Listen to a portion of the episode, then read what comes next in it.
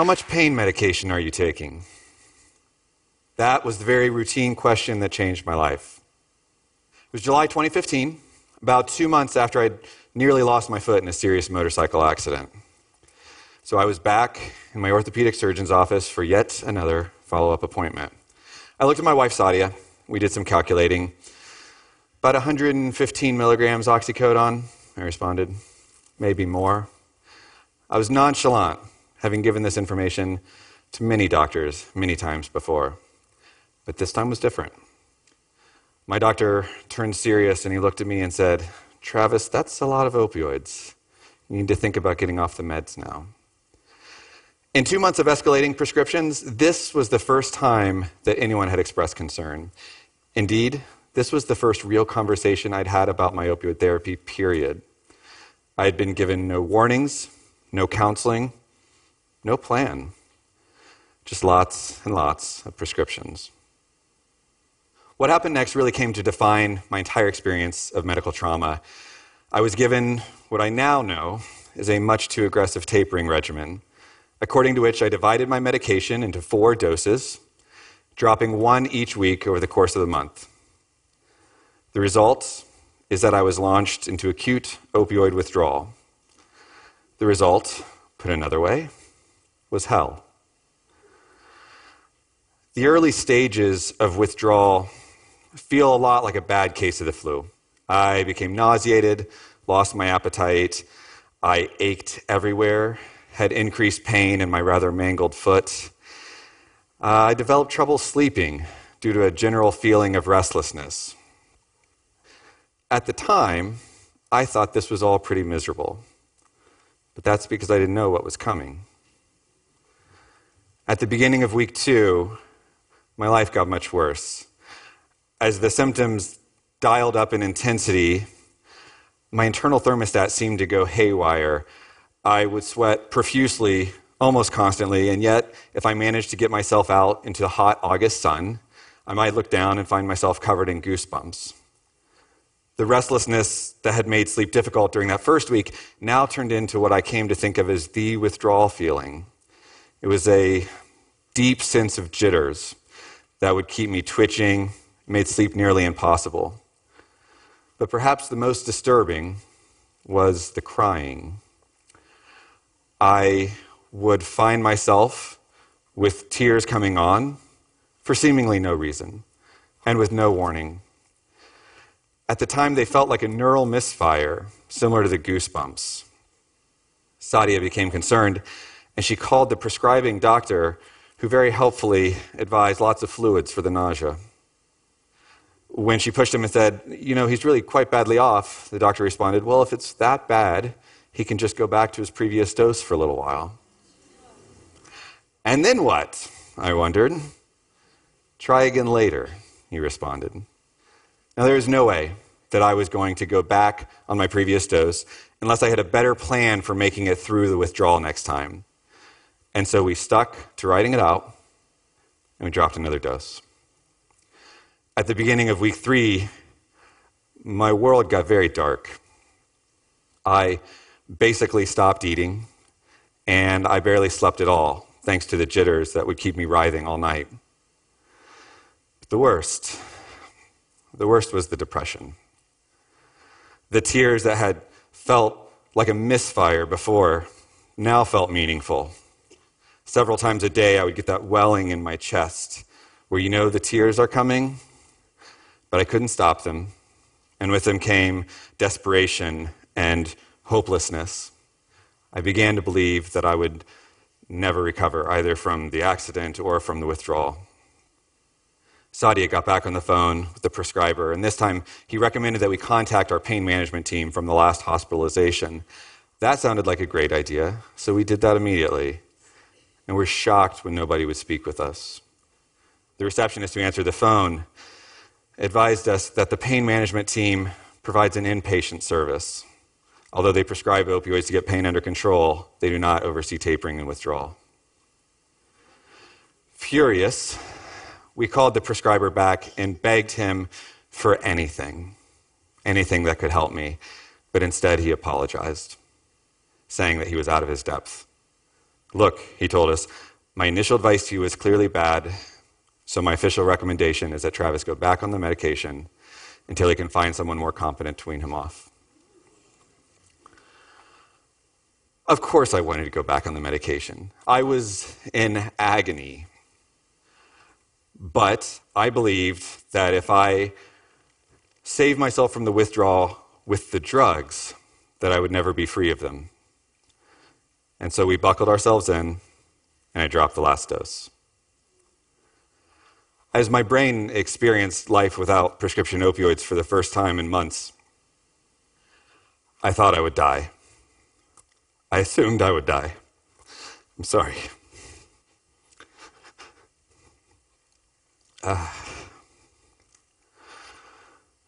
because if the symptoms didn't kill me outright, I'd kill myself. And I know that sounds dramatic because to me, standing up here years later, whole and healthy, to me it sounds dramatic. But I believed it to my core because I no longer had any hope that I would be normal again.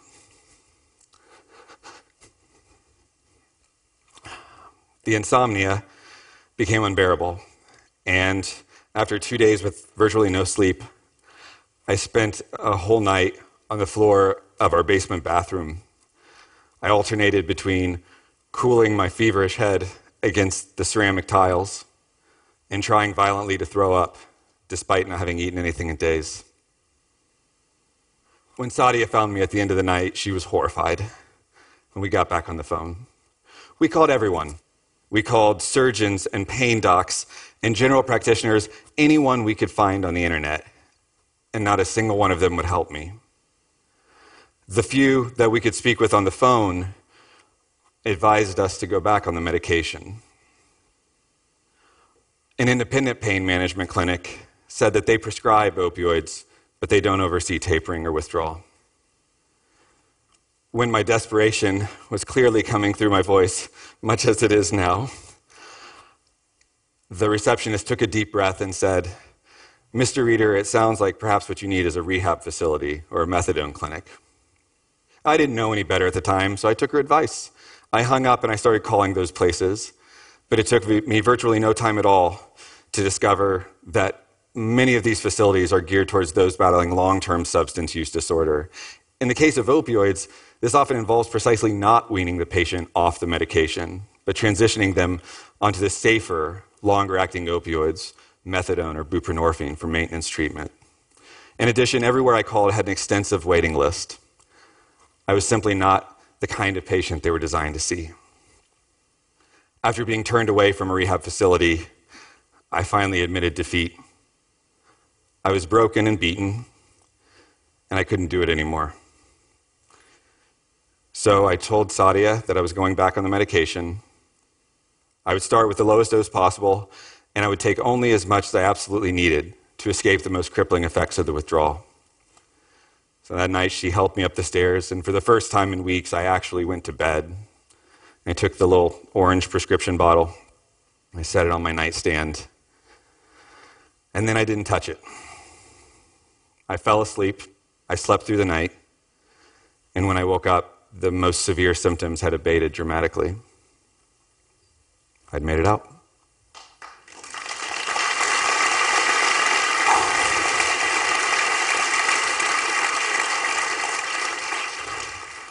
Thanks for that. That was my response, too. So, I'm sorry, I have to gather myself just a little bit. I think this story is important. It's not because I think I'm special. This story is important precisely because I'm not special. Because nothing that happened to me was all that unique. My dependence on opioids was entirely predictable given the amount that I was prescribing and the duration for which I was prescribed it. Dependence is simply the brain's natural response to an opioid rich environment. And so there was every reason to think that from the beginning, I would need a supervised, well formed tapering plan. But our healthcare system seemingly hasn't decided who's responsible for patients like me. The prescribers saw me as a complex patient, needing specialized care, probably from pain medicine. The pain docs saw their job as getting pain under control, and when I couldn't get off the medication, they saw me as the purview of addiction medicine. But addiction medicine is overstressed and focused on those suffering from long term substance use disorder. In short, I was prescribed a drug, drug that needed long term management, and then I wasn't given that management, and it wasn't even clear whose job such management was. This is a recipe for disaster. And any such disaster would be interesting and worth talking about, probably worth a TED talk. But the failure of opioid tapering is of particular concern at this moment in America because we are in the midst of an epidemic in which 33,000 people died from overdose in 2015. Nearly half of those deaths involve prescription opioids. The medical community has, in fact, started to react to this crisis, but much of their response has involved trying to prescribe fewer pills. And absolutely, that's going to be important. So, for instance, we're now gaining evidence that American physicians often prescribe medication even when it's not necessary in the case of opioids. And even when opioids are called for, they often prescribe much more than is needed. These sorts of considerations help to explain why America, despite accounting for only 5% of the global population, consumes nearly 70% of the total global opioid supply. But focusing only on the rate of prescribing risks overlooking two crucially important points. The first is that opioids just are and will continue to be important pain therapies. As somebody who has had severe, real, long lasting pain, I can assure you these medications can make life worth living. And second, we can still fight the epidemic while judiciously prescribing opioids to people who really need them by requiring that doctors properly manage the pills that they do prescribe. So, for instance, go back to the tapering regimen that I was given. Is it reasonable to expect that any physician who prescribes opioids knows that that is too aggressive? Well, after I initially published my story in an academic journal, someone from the CDC sent me their pocket guide for tapering opioids. This is a four page document most of its pictures. In it, they teach physicians how to taper opioids in the easier cases. And one of their recommendations is that you never start at more than a 10% dose reduction per week. If my physician had given me that plan, my taper would have taken several months instead of a few weeks. I'm sure it wouldn't have been easy. It probably would have been pretty uncomfortable but maybe it wouldn't have been hell. And that seems like the kind of information that someone who prescribes this medication ought to have. In closing, I need to say that properly managing prescribed opioids will not by itself solve the crisis. America's epidemic is far bigger than that. But when a medication is responsible for tens of thousands of deaths a year, reckless management of that medication is indefensible. Helping opioid therapy patients to get off the medication that they were prescribed may not be a complete solution to our epidemic, but it would clearly constitute progress. Thank you. Thank you.